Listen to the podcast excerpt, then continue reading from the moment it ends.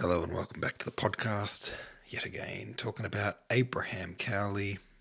That first poem made me parched. Drinking, the thirsty earth soaks up the rain. Visceral. Gave me good mental images, those poems, which is a good thing. Some poems just put no pictures in my head, and some poems put good pictures. Swim, says the mum fishy, says Cowley is another royalist poet who was ejected out of Cambridge and then went into exile. His exile was quite comfortable. He was secretary to the Queen in France. Well, that's a hell of an exile. His biggest claim to fame now is he adapted the Pindaric Ode to English verse. The Pindaric style led to some of the greatest odes in the English language, such as John Dryden's Alexander's Feast, etc. I'm not going to list the rest of them because I'm not that familiar with poets and their poems. Well, there you go. He did some stuff. He got exiled. He continued doing some stuff. Um, and he introduced a whole uh, type of poem Pindarics. Let's make it a quick one. Let's make it a quick one because I'm out of breath for some reason. I don't know why I'm out of breath, but I feel out of breath. Um, I feel like I've heard someone said the other day that in Melbourne we've had COVID, obviously. Then we had this real nasty flu, which I got as well, obviously, and it was almost worse than COVID. It was a nasty flu.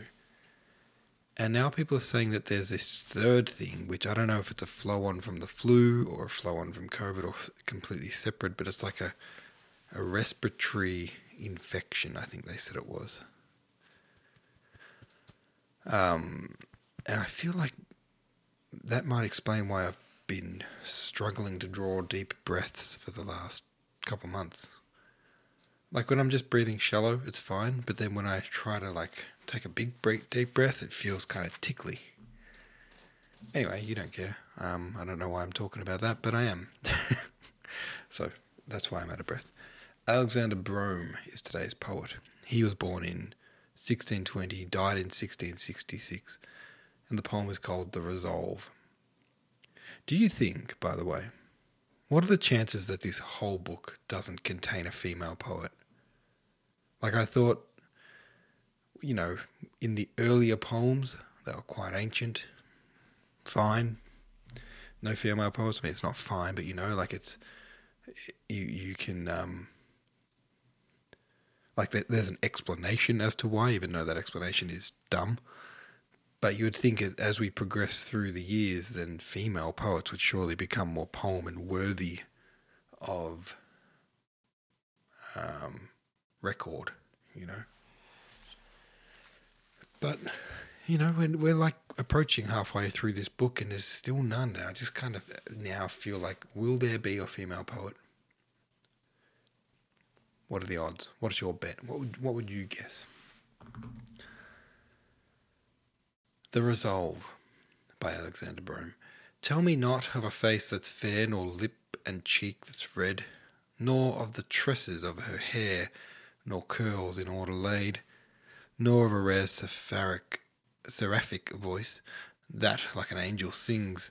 Though if I were to take my choice, I would have all these things. But if that thou wilt have me love, and it must be a she, the only argument can move is that she will love me. The glories of your ladies be but metaphors of things, but and but resemble what we see each common object brings. Roses out of red their lips and cheeks, lilies their whiteness stain. What fool is he that shadows seeks, and may the substance gain? Then, if thou'lt have me love a lass, let it be one that's kind, else I'm a servant to the glass that's with canary lined.